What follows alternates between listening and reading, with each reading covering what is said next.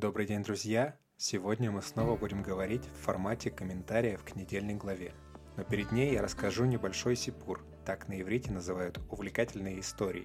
В конце марта в Израиле ввели карантин, и многие туристы и гости этой страны остались заперти в квартирах своих друзей и родителей. Как и в любой другой стране, все люди разделились на тех, кто принял эти ограничения, и тех, кто даже под угрозой штрафов и других наказаний продолжил жить так, как и жил. Одной из таких заложниц стала Дарья Мангуби, фотографиня из Киева, которая застряла в Батьяме и пыталась спасти себя от местного колорита, пересказывая истории, которые видела из своего окна. Твиттер Даши попал мне в ленту из-за общих друзей, и мне захотелось улучшить ее качество жизни, прислав открытку с дизайном, который был сделан для моего арт-проекта на основе средневековой пасхальной агады. Тогда как раз еще был Песах. Открытка состоит из четырех кадров, страдания евреев в рабстве, обращение Маше к фараону, сбору евреями вещей и танца Мириам, сестры Маше, и других еврейских женщин после перехода моря. Это изображение можно найти на обложке этого эпизода. Я сказал Даше, что она окажется у себя дома в Киеве до того, как открытка придет к ней, и что ее исход случится очень неожиданно. Параллельно моя другая подруга, Лиза Приставка, готовила текст про карантин в Израиле, но ее героям чего-то не хватало, чтобы дать истории объема. И я предложил совместить страдания Лизы и Даши в один текст. Они быстро приготовили этот текст, и я хочу им поделиться. Его стиль напоминает мне тексты Чарльза Буковски, рассказы братьев Шаргородских и немножечко Венедикта Ерофеева. Ссылку на текст «Письмо из Батьяма» на сайте Батенька вы можете найти в описании подкаста. Кстати, Даша уже в Киеве, а открытка все еще в пути. Уверен, что когда она получит ее, то как Мириам станцует с бубном где-то на берегу Днепра. Кстати, вы можете получить такие же открытки и попасть в свои истории. У подкаста появился свой Patreon, Boosty и PayPal, через которые вы можете поддержать подкаст, а я в свою очередь поддержу вас своими открытками. Все ссылки будут в описании подкаста.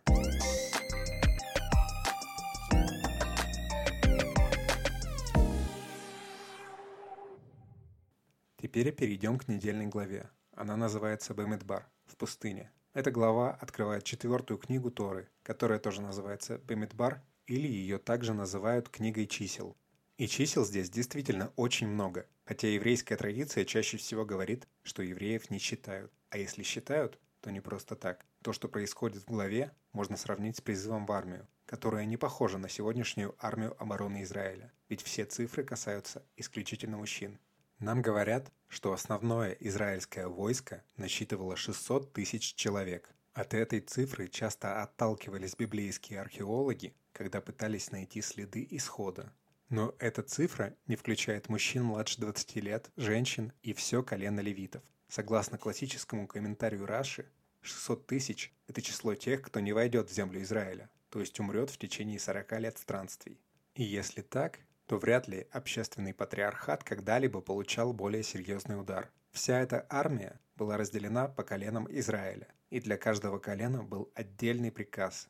Отдельно упоминается приказ для секретного войска, колена Леви, обслуживающего переносной храм, который сам по себе служит оружием. Некоторые описания настолько яркие, что кажется, что левиты по меньшей мере работали на атомной станции. И они совершенно по-другому готовились к своей службе. Даже учет для них идет совершенно по-другому. Их считают не с 20 лет, а с одного месяца. А к своей работе они приступали только к 30 годам, когда закончат обучение. То есть их подготовка чем-то была похожа на обучение современных врачей. Но и левиты не были однородной массой. Среди них выделяют семью Киата, которая в этой рабочей иерархии стояла перед Коэнами, сынами Аарона. Если они занимались сердцем реактора, то сыны Киата, по сути, переносили его кожух, если так можно назвать святая святых переносного храма и ее покрытие. Эта иерархия работников для современного человека может напоминать о классах или кастах, но так можно думать только если забывать о том давлении, которое накладывалось на каждого, кто занимался подобной работой. Для нас нет никакой возможности представить, как могли думать эти люди и какие ошибки могли совершить. Для примера такой ошибки нам напоминают историю о Надаве и Авиу, сынах Аарона, которые по сути сгорели в сердце этого реактора. В классических еврейских текстах Каждый ошибается, каждый может переходить границы. И именно из-за этого эти люди выглядят не просто цифрами, а отдельными личностями. Шаббат шалом, пишите, поддерживайте и не забывайте видеть людей за цифрами.